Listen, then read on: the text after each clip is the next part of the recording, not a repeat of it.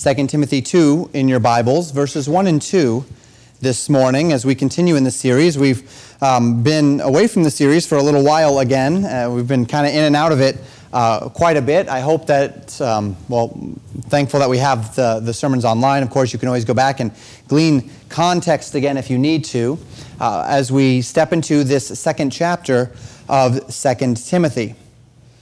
When you think of the idea of being strong, what is it that primarily comes to your mind? For some, you connect being strong to physical endurance, an ability to handle whatever challenges, physical challenges, life may throw at you. For others, you connect being strong to emotional stability, a refusal to cry in front of others, perhaps, or an ability to keep your head about you, in a sense, when others might be losing theirs. For others still, you might connect strength to mental acuity, intellectualism, the ability to make fast, clear decisions, to retain a, a, great deal of knowledge.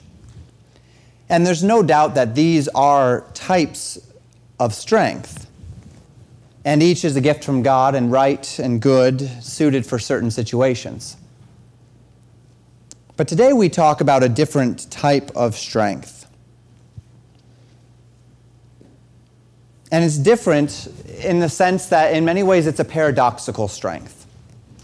A strength that, as Paul would say in Philippians chapter 3, verses 8 and 10, 8 through 10, a strength that is made perfect in weakness. A paradox is a statement that seems to contradict itself but is nevertheless true.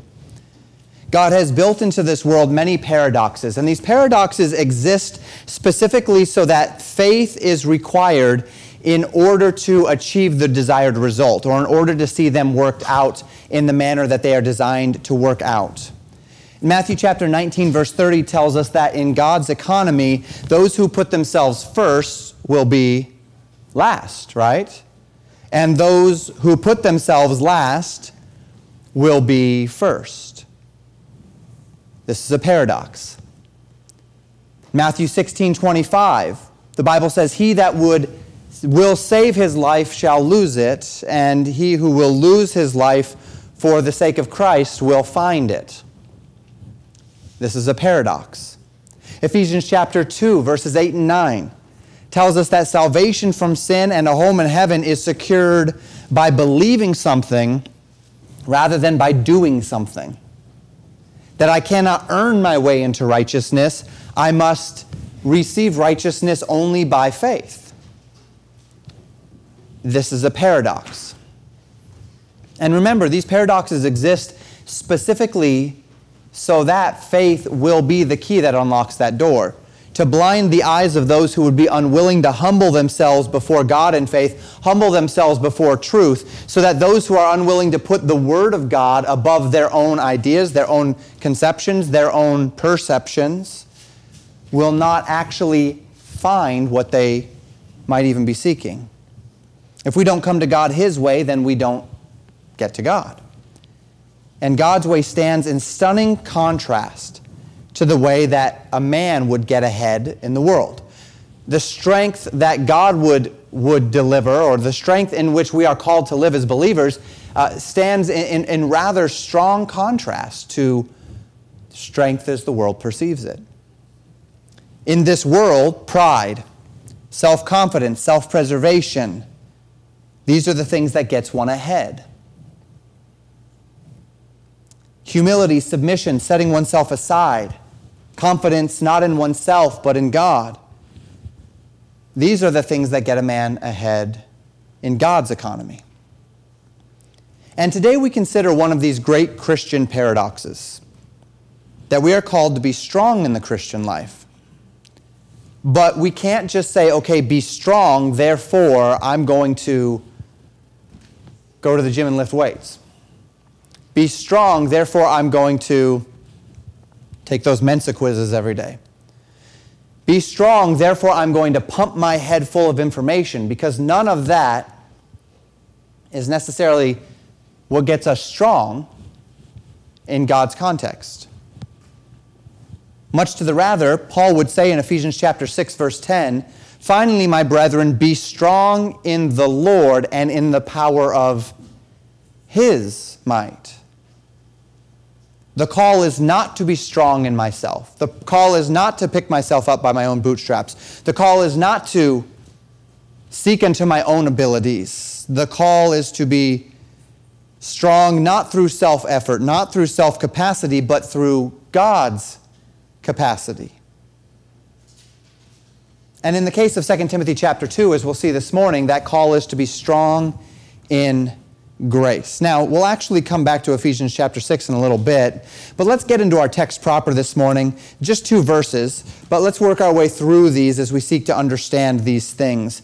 Paul writes in 2 Timothy chapter 2 verse 1, "Thou therefore, my son, be strong in the grace that is in Christ Jesus." Paul is speaking directly to Timothy here. We know that he's speaking directly to Timothy, not just to the church, but directly to Timothy for a couple of reasons. The first being that we see him direct explicitly, Timothy, my son. So we know that he's speaking to Timothy, um, as he's called him my son several times throughout the context of any number of, of books of the Bible. But we also see here, as we know from the King James translation, the second person singular pronoun, thou. We've talked any number of times before this valuable translational quality of the King James Bible that in the King James Bible, it seeks to reflect what is in the original Greek and in the original Hebrew as it relates to pronoun antecedent agreement. So in Greek and in Hebrew, there is actually a different pronoun for second person singular and a different pronoun for second person plural.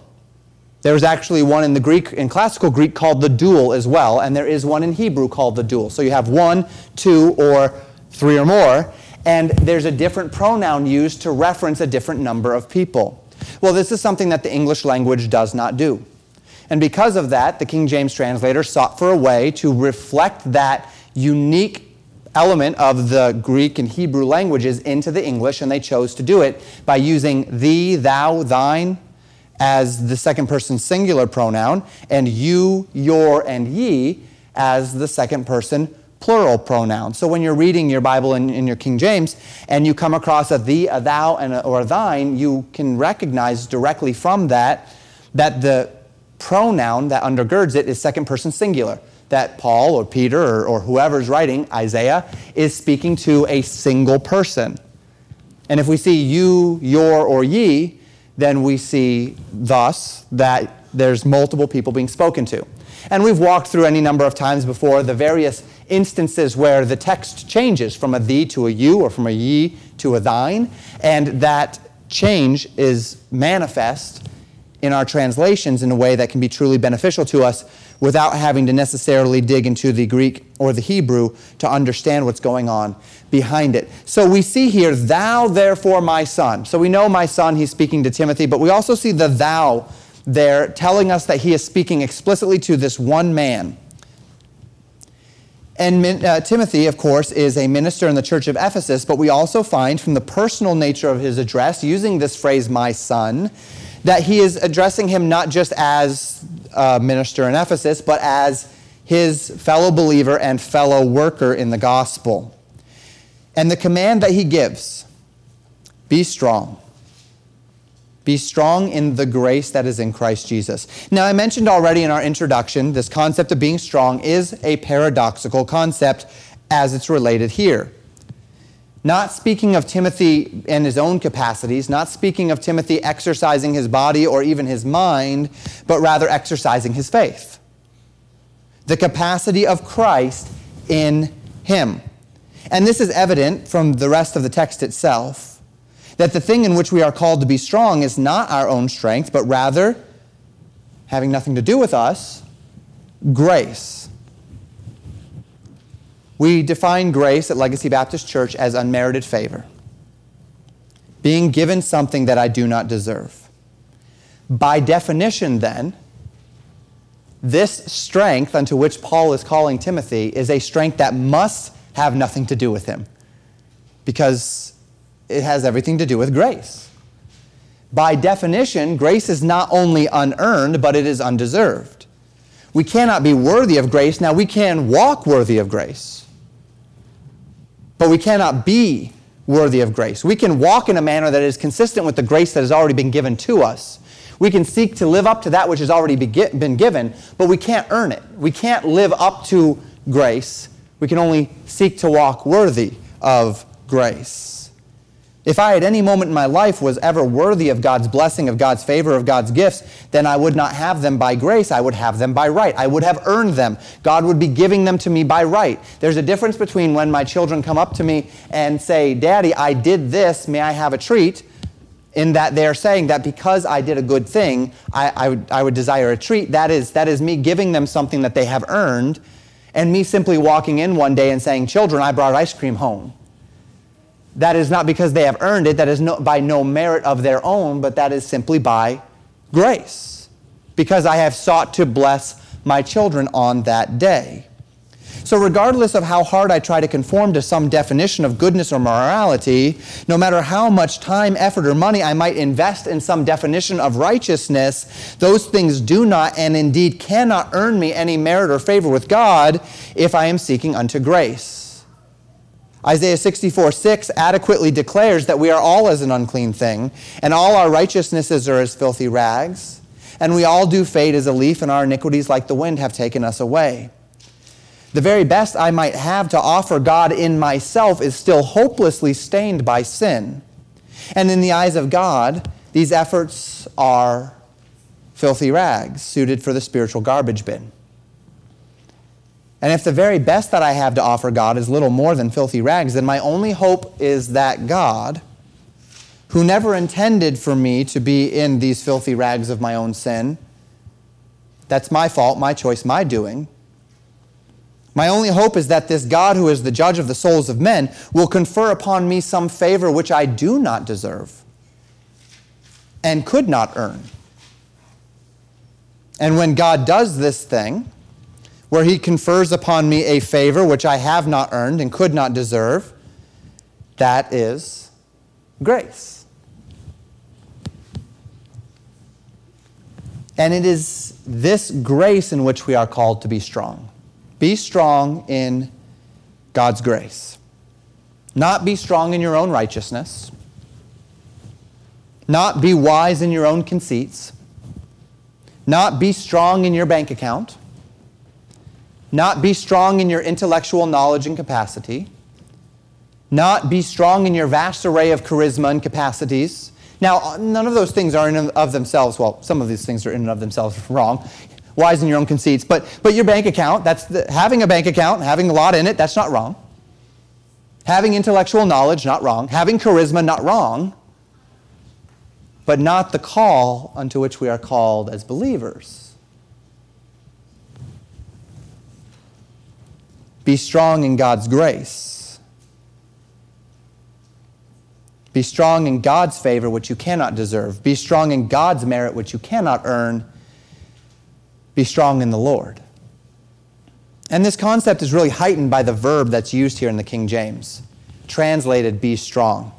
For my Tuesday night folks, those of you that have gone through the Greek with me on various times, this verb is a present passive imperative. And that's really interesting because the imperative mood indicates a command, indicates a call to exercise one's will or one's volition. But in this case, it's in the passive voice, meaning that the action is being done to the subject. The subject is not the one performing the action, right? It's an interesting pairing to have a passive voice verb where the, the, the subject is receiving the action with an imperative, a command whereby I am to exercise myself unto an end. How can I be commanded to receive something? Strange. The call is not for me to become strong in God's grace, thus. The call is to allow myself to be made strong in God's grace. May I say that again? The call is not to become strong in God's grace. The call is to be made strong in God's grace. Not to earn grace. By definition, that's impossible but to best position myself to be a recipient of the grace that is in Christ Jesus. Maybe better translated, not be strong, but be strengthened in grace. And this is really a fascinating word to study. because it occurs only eight times in the New Testament. And every time it speaks of a human being strong, it's in the passive voice. He has been strengthened, he has been made strong, meaning that the subject is receiving the action of the verb. The only time that, that we see that verb in the active voice, meaning the subject is performing the action, is when God is the subject. So, this verb in and of itself has an idea of, of being empowered in the text as it relates to man and empowering as it relates to God. So we see in Philippians chapter 4 verse 13, Paul writes, "I can do all things through Christ which strengtheneth me." Same word. We also see in 1 Timothy chapter 1 verse 12, "And I thank Christ Jesus our Lord who hath enabled me," right? For that he counted me faithful putting me into the ministry. In both of these cases, we see this idea of the Lord being the, the subject, and so he is the one doing the strengthening. I can do all things through Christ, the strengthener of me, right? Christ has enabled me, both in the active voice, both God doing the strengthening. We contrast that then with a couple of examples, one in Hebrews chapter 11 verse 34, another in Ephesians 6:10. Hebrews 11:34, quench not uh, quench the violence of fire, speaking of, of those who had faith, right? Escaped the edge of the sword, out of weakness were made strong. That one does a little bit better job of reflecting that passive voice idea, right? Waxed valiant in fight, turned to flight the armies of the aliens. And then again in Ephesians chapter 6, verse 10. Finally, my brethren, be strong in the Lord. Now, this is not be strong in grace. This is not 2 Timothy. I already read Ephesians 6:10 once before. This is not only the same word, but it's the exact same grammatical structure. Be strengthened in grace, 2 Timothy 2. Be strengthened in the Lord, Ephesians chapter 6, verse 10. And this is wonderfully helpful to us. If you ever do word studies, if you ever go back to the Greek, and, and, and we've taught how to do that on Tuesday nights, we'll be back to it eventually on Tuesday nights again, where you, um, you take a word and you kind of trace it through the Bible and you look at how it's translated. It's particularly helpful when, there's, when it's only used eight times in the Bible. If you find a word that's used 80 something times, things get a little more complicated. But when you, when you do that, and you find a word like this, and you're trying to understand, okay, what does it mean then to be strong in grace, to be strengthened? We see that concept, be strengthened. And then we find another word that's used in, in a very similar context somewhere else that, that, you, that convergence of that word being used in multiple contexts can give us a great deal of, of clarity as it relates to how it is we're to understand not just what the Bible's saying, but then how to bring about what the Bible is saying. See, in, first, in 2 Timothy chapter 2, verse 1, Paul doesn't necessarily tell Timothy what being strong in the grace that is in Christ Jesus looks like. He simply says, do this, and then as we'll see in a moment, and impart this strength to others. But in Ephesians 6, Paul goes on to elaborate what being strong in the Lord looks like. So we read in chapter Ephesians 6, verses uh, 11 through 13 Put on the whole armor of God, that ye may be able to stand against the wiles of the devil. For we wrestle not against flesh and blood, but against principalities, against powers, against the rulers of the darkness of this world against spiritual wickedness in high places. Wherefore, take unto you the whole armor of God, that ye may be able to withstand in the evil day, and having done all to stand. So, when Paul speaks of being strong in the Lord in Ephesians chapter 6, using that same word, being strengthened, that we would see to be strengthened in grace in 2 Timothy chapter 2, we see him using it in the context of putting on the armor of God, with the intent that we would stand against the deceits of Satan in the day of battle. Knowing that our daily enemy is not the people and the things of our world. Our daily battle is not against the policies and prescriptions and actions of the men of this world, but against Satan and his minions, who lie in wait to deceive, who seek to tear down, to confuse, to derail us from effectiveness for Christ. And our defense in this battle is the Lord's armor, described as being strengthened in the Lord. seeking unto the Lord's strength in order to fight this battle. And Paul describes what this looks like, what the Lord's strength is. Now, we actually talked about this a couple of weeks ago at the Heinemann picnic. We walked through this passage, Ephesians chapter 6. And I'm going to briefly summarize it again here. We're not going to walk through it in detail. I believe I've preached through Ephesians before, so you can get it in detail online.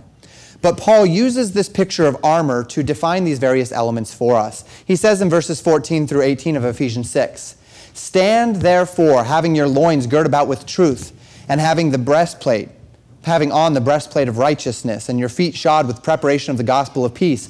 Above all, taking the shield of faith, wherewith ye shall be able to quench all the fiery darts of the wicked.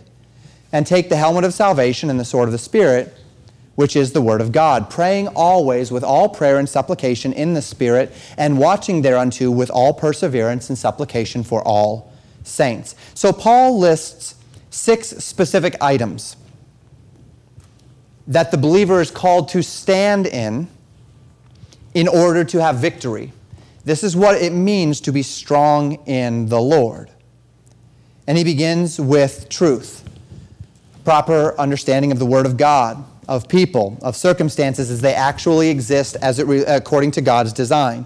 Not how we want things to be, not how we feel things to be, but how God has told us things are, Uh, are, excuse me. Not how the world sees things, but how God sees things. Then the breastplate of righteousness. Now we've already gone to Isaiah 64 verse 6 which makes us makes it very clear to us that it is not our righteousness in which we stand. It's Christ's righteousness in which we stand. And then we live out a love and a, dedica- a, a, a, dedication to a manner of living that is reflective of the righteousness that we have in Christ. And yet, as we think of this as a defensive measure, we are not called to be strong in ourselves. We are called to be strong in the Lord. We are put, putting on the breastplate of Christ's righteousness feet shod with the preparation of the gospel of peace. We've talked about this before. There's a couple of different uh, interpretations of what this might look like, whether that is that we have put on God's peace or whether it is that we have put on a preparation to share the gospel of peace, that being the good news of Jesus Christ. Either way, we are living in God's peace and we are taking God's peace and living it out before men. Faith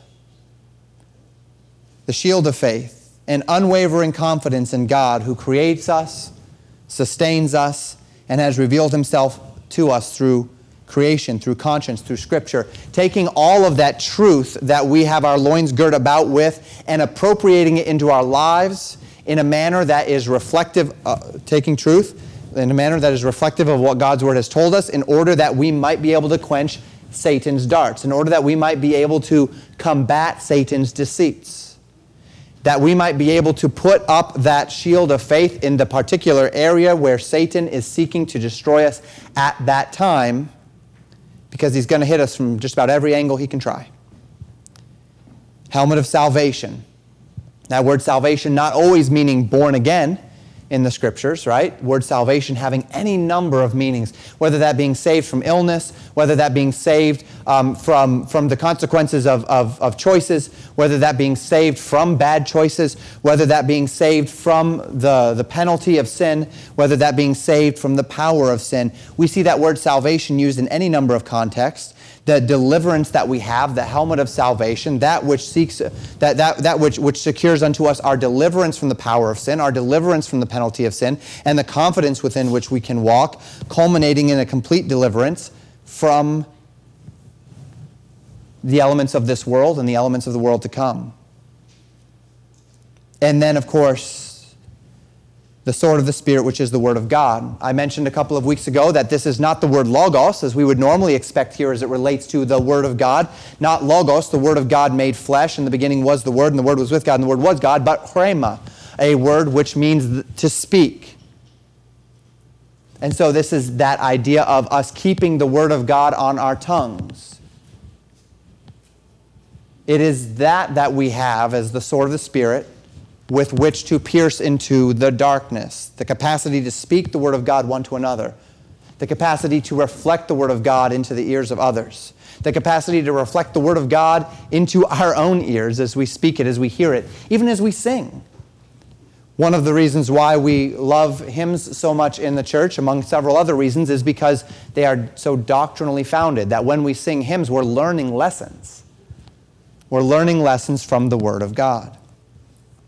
And all of these then are brought to bear in our lives, made personal and effective through careful, watchful, persevering prayer, not only for ourselves, but even more so for one another. Prayer with that perseverance, prayer in importunity, prayer in confidence, prayer according to God's will, appropriating all of those lessons that our Lord and Savior Jesus Christ applied, that the apostles applied and as we appropriate these attributes, mindsets, and determinations into our lives, it is not in doing anything thus that we have found victory, but it is in it is as we appropriate what Christ has done, right? By holding to truth, by living out that, that, that understanding of Christ's righteousness, by appropriating the gospel of peace and then taking it with us as we go by bearing that shield of faith, by living in light of so great salvation, whether the, the individual salvations of our day to day lives, and then, of course, the grander scope of salvation, by knowing and speaking God's word one to another, encouraging one another, and, and, and bringing ourselves to bear remembrance of God's word, then what does God do with it? He takes His word and the promises, he combines that with our faith, and He works in us the grace to stand. So that anybody who has ever stood in the day of spiritual battle knows that it was not you who did the work, right?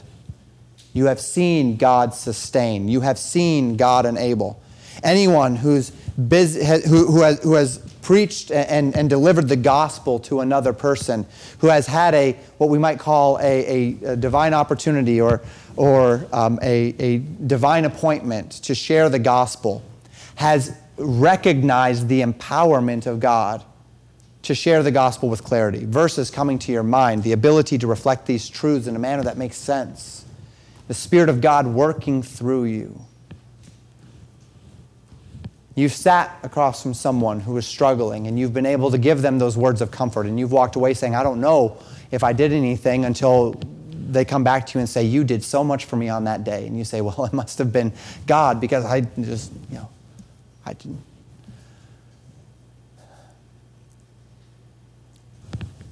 It is in this context that the grace of God found through Jesus Christ strengthens us. It is when this is the context of my daily existence that I then am made strong in the Lord and in the power of his might. It is through these attributes that I, as I humbly submit myself to God, am made strong in, in God. And in God's strength, given to me by grace, I'm then able to stand. So, Timothy, was called to be this type of man. And maybe as you sit under the sound of my voice today, you have been trying very hard to be strong in grace, to be strong in the Lord, instead of allowing God to make you strong. You've been pouring all of your time and your effort and your emotion and your spiritual energies trying to be something for God rather than submitting to God and allowing Him to be your strength. You love God, you want to serve God, but perhaps today you're frustrated. You feel like you're spinning your wheels. You aren't getting anywhere except exhausted and frustrated. And maybe a part of the reason why is because you're trying so hard to muster up within yourself the ability or the strength or the will to do what you think God wants you to do rather than allowing God to do in you what He wants to do. And for many of us, it's actually easier in the carnal sense, in the human sense, to try to be strong ourselves than it is for us to stop and willingly submit to allow God to make us strong in His grace. Because when we are there, what it means particularly is that we aren't in control anymore. And that's not an easy thing, is it? It's not an easy thing to yield control. It's not an easy thing to say, God, I am going to have the faith to believe that you are going to do the work through me.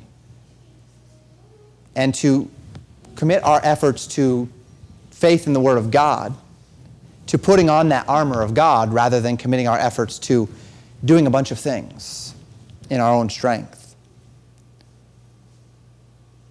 So instead, we say, Well, I love God and I want to serve God, so I'm just going to do. I'm just going to do it. I'm going to be strong. I'm going to serve God. I'm going to, I, know what's expected of a Christian, so I'm just going to produce that. I know that, that I need to have joy, so I'm going to produce joy. I know that I need to have this, this particular outlook of life that God is in control, so I don't feel like God's in control, and I'm not actually letting Him be in control, but I'm going to say God's in control. I'm going to produce that so that others see that I'm going to try to convince myself of that. I'm going to try to live in that, but I'm not experiencing that because what you're doing is you're trying to be strong rather than be made strong.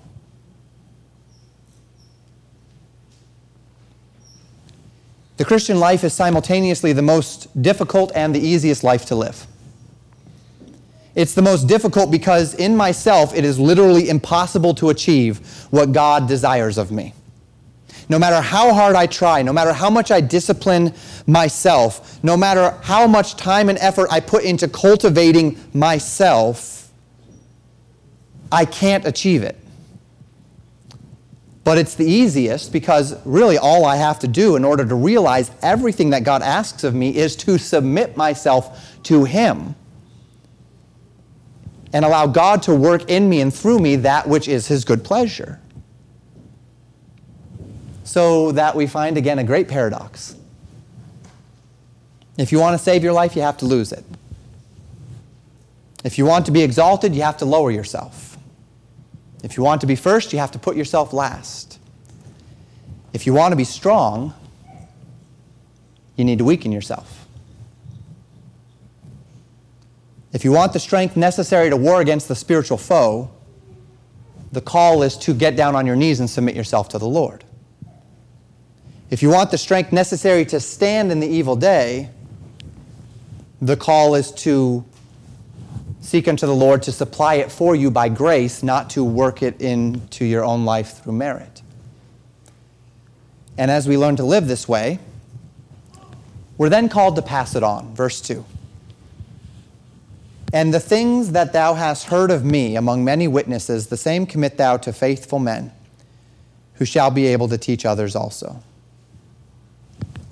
Maybe as I preach this message, you found this place of grace and you have been made strong and said grace to live in this power.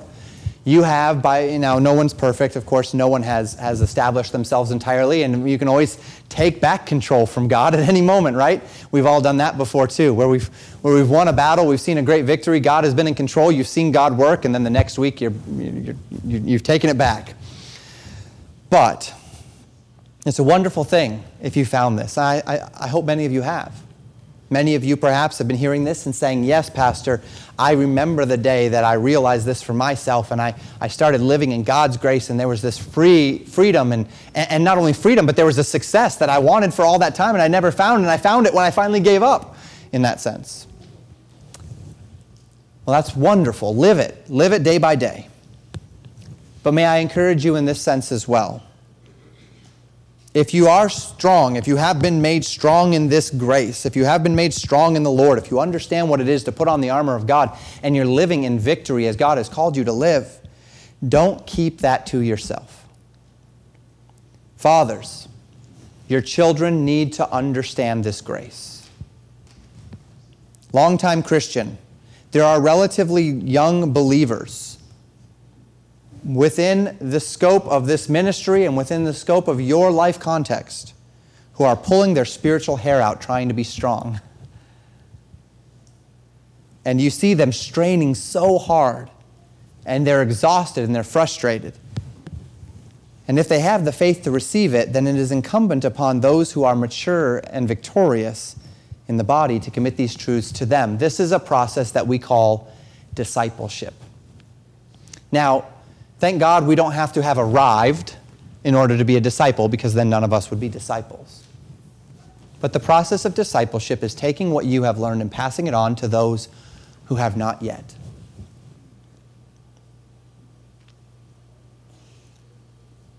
And you do so in order that they might learn, in order that they might grow, in order that then they might be able to commit this trust to others. And this is how the church grows. I'm not talking about the physical growth numbers of our church. I'm talking about this is how the church matures. This is how we grow. This is how we are strengthened. Thank God we don't have to reinvent the wheel with every generation. Thank God we don't have to discover all these truths for ourselves time and time again. God has given us a book. That book is thorough. That book is clear. And then He has given us one another to help figure it out together. The process of discipleship, the process of edification. Now, this verse is presented in our King James Bible, has a measure of ambiguity to it. Is Paul saying that the things that Timothy has learned from Paul and then confirmed by numerous other spiritual witnesses should be passed along? Or is Paul saying that the things that Timothy has learned about Paul and, uh, and these numerous sources should be passed along? Now, contextually, I don't think anyone has a real problem with this. Grammatically, there's a little bit of ambiguity in our English because of that, that particular conjunction.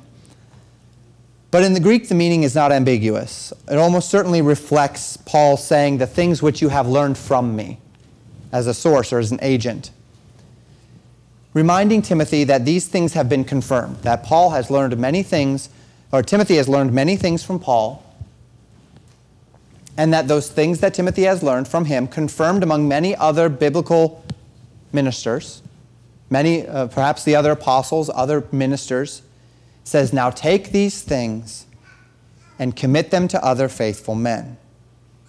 As Timothy has learned from his spiritual elders what the Word of God says and how to live, in its promised strength and in victory.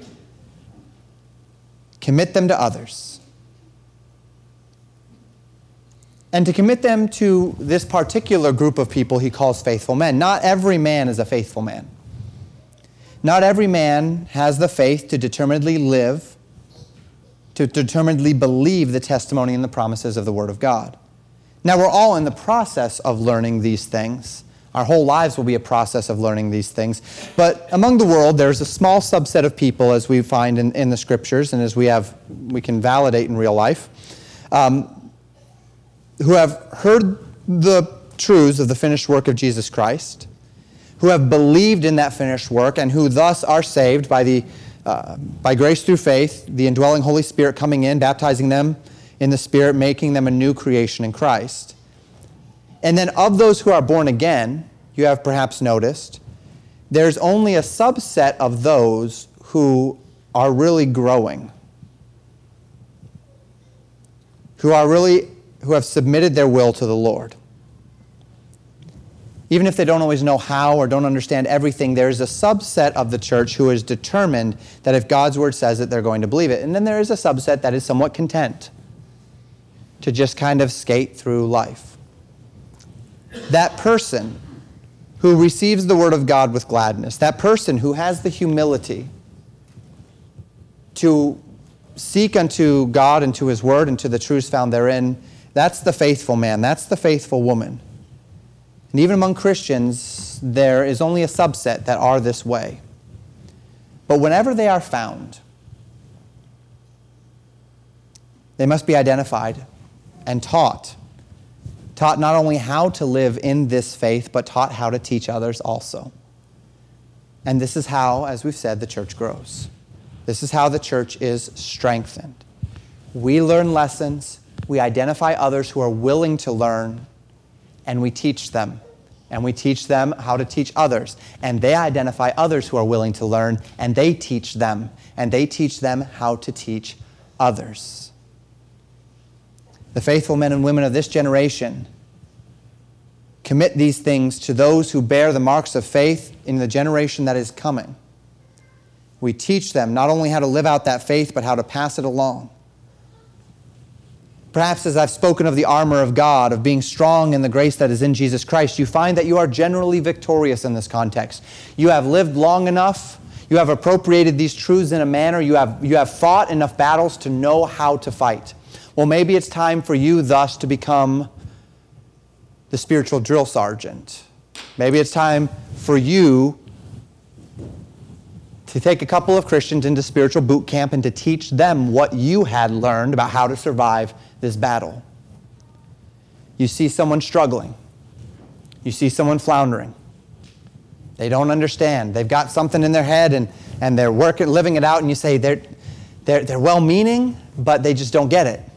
Well, don't just tell that to your wife in the car on the way home. Don't just call up your, your believing friend and say, Yeah, I got this person and they love the Lord, but wow, they are way off base.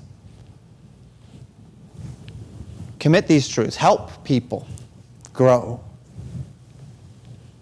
Those of you that know what it is to fight that daily battle, those of you that know what it is to be victorious.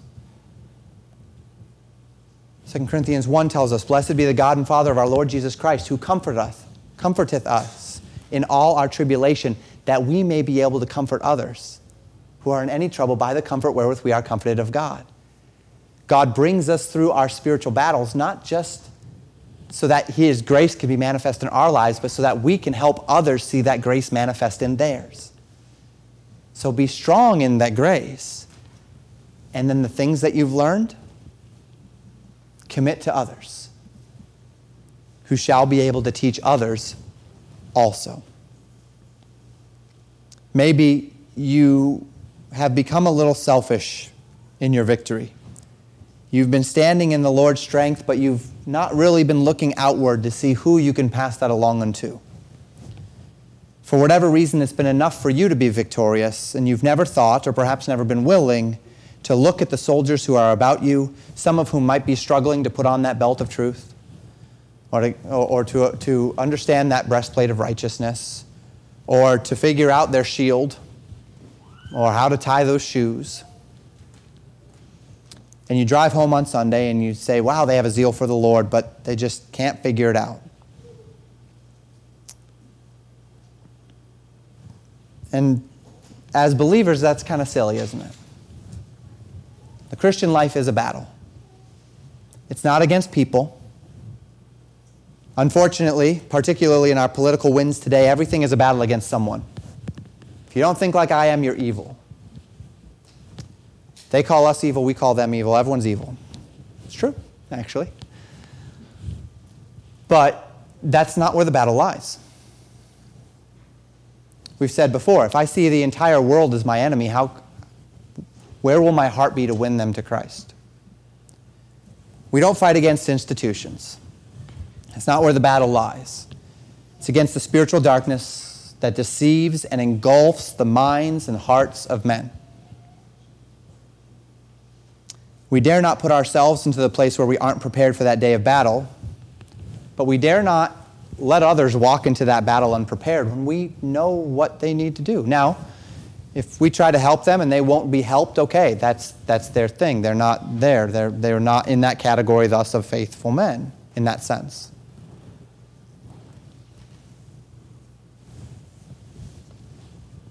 But let it not be because we were unwilling to help.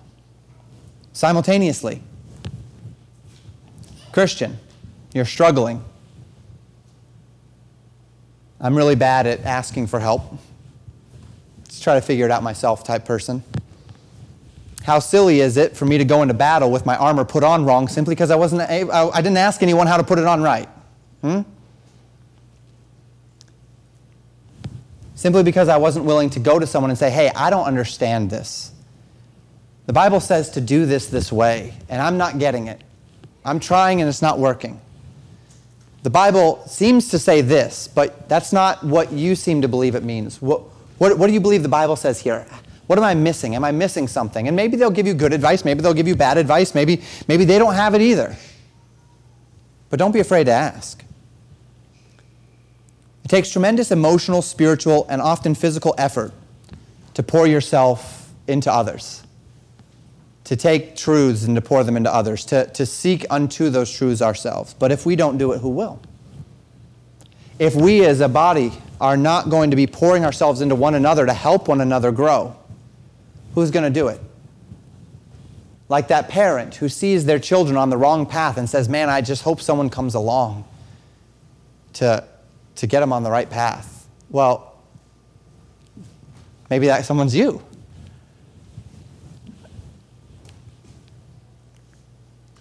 What if your effort for a brother and sister in Christ means the difference between a spiritual victor and a spiritual casualty? Would it be worth the effort?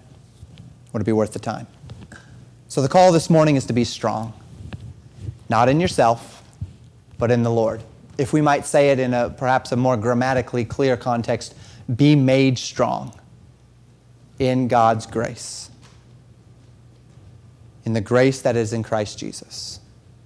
And for those who have been made strong, for those who have found that grace, the call is then to commit this unto faithful men who then can teach others also. How are you doing this morning? Do you need to be renewed in your zeal or determination today? Have you been fighting the wrong battle, using the wrong armor, trying to fight it in the wrong way? Are you victorious? Have you been unwilling, though, to help others with the same?